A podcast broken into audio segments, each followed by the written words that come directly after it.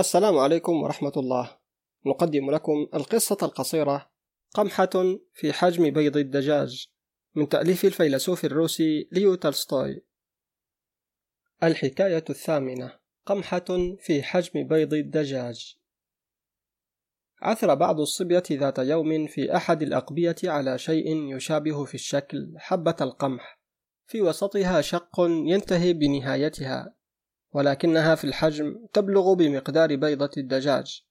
فرآها بعض السابلة في أيدي الصبية واشتراها منهم ببنس واحد.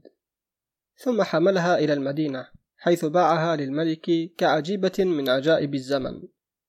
وجمع الملك علماءه وطلب منهم أن يكشفوا له عن حقيقة تلك العجيبة. فأغرق العلماء في التفكير والبحث والتمحيص دون أن يهتدوا إلى الحقيقة. وبقي أمرها خافيا إلى أن طارت نحوها دجاجة وهي في نافذة من نوافذ قصر الملك ونقرتها حتى نقبتها. وعندئذ انكشفت الحقيقة وانجلى السر وعلم كل من رآها أنها حبة من القمح. فهرع العلماء إلى الملك وزفوا إليه بشرى الحقيقة. فدهش الملك حينئذ وطلب إليهم أن يأخذوا في درس هذه القمحة ويخبروه في أي زمان زرعت وفي أي مكان نبتت.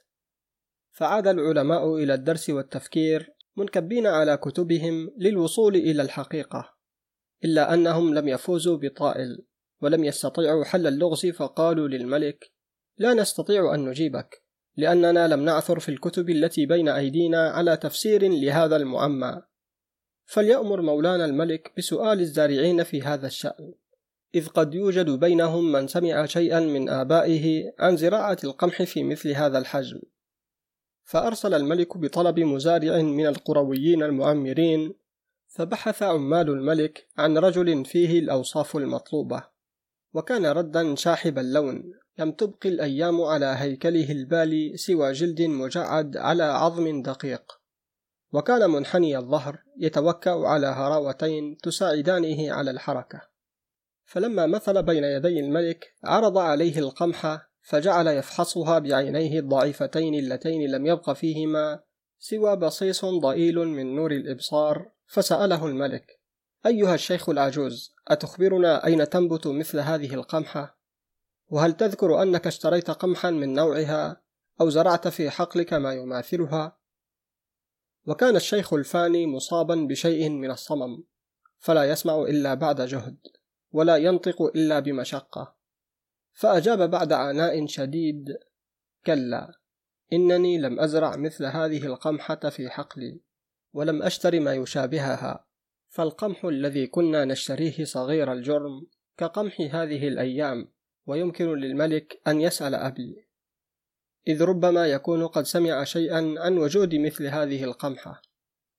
فأرسل الملك في الحال في طلب أبيه حتى إذا ما مثل بين يديه رأى الملك منه شيخا أقوى من الإبن قليلا ينظر بعينين أكثر بريقا من عيني الإبن ولا يعتمد في سيره إلا على هراوة واحدة فسأله القيصر عندما عرضت عليه القمحة لفحصها أتعرف أيها الشيخ أين تزرع مثل هذه القمحة ومتى زرعت؟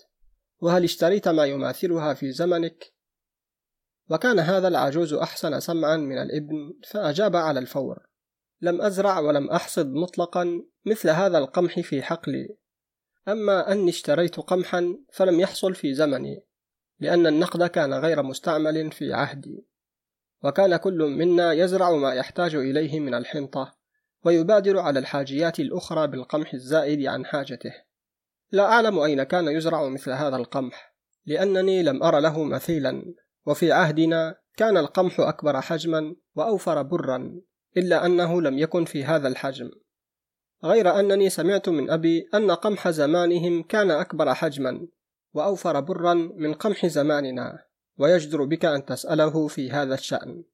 فبعث القيصر في أثر والد هذا الشيخ وما عتم أن جاء على قدميه لا يتوكأ على هراوة ولا هراوتين وكان براق العينين يتكلم بوضوح بلا تلجلج وعندما أعطاه الملك حبة القمح تناولها وجعل يقلبها بين أصابعه قائلا لقد طال العهد ولم أر قمحة من هذا الصنف. ثم أخذ منها قطعة بثناياه فتذوقها وأضاف قائلا إنها بلا ريب من قمح ذلك الزمن. فقال له الملك أخبرنا يا جد الجدود أين كان ينبت مثل هذا القمح؟ وهل اشتريت ما يماثلها في عصرك؟ وهل زرعت ما يضارعها في حقلك؟ فأجاب الشيخ العجوز إن مثل هذا القمح كان يزرع في كل مكان في عهدنا وقد نشأت عليه وزرعته بنفسي وحصدت منه بيدي طول تلك الأزمان الغابرة. فسأله الملك وهل اشتريت مثل هذا القمح في زمنك؟ فابتسم الشيخ وقال لم يفكر أحد من أبناء ذلك العصر. في اقتراف مثل هذا الإثم إذ كنا لا نعلم شيئا عن التعامل بالنقود وكان كل إنسان يحتفظ من القمح بقدر كفايته. فقال القيصر إذا خبرني أيها الجد أين كان حقلك الذي كنت تزرع فيه هذا القمح؟ فأجاب الشيخ كان حقلي أرض الله الواسعة فحيث أحرث أزرع وحيث زرعت أحصد. وما كان لإنسان حقل يدعي ملكيته. كانت الأرض مباحة للجميع ولا يملك الإنسان سوى عمله وكسب يده. فقال القيصر أجبني إذا عن سؤالين آخرين.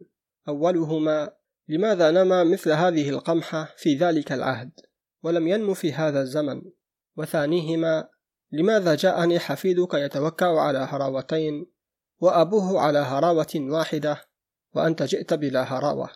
براق الثغر ثابت الجأش متلألئ العين فصيح اللسان. فما السر في كل ذلك؟ فأجاب الشيخ العجوز السر في ذلك أن الناس أصبحوا لا يعولون في حياتهم على العمل بأنفسهم وإنما جنحوا إلى الاتكال والتطفل على عمل سواهم.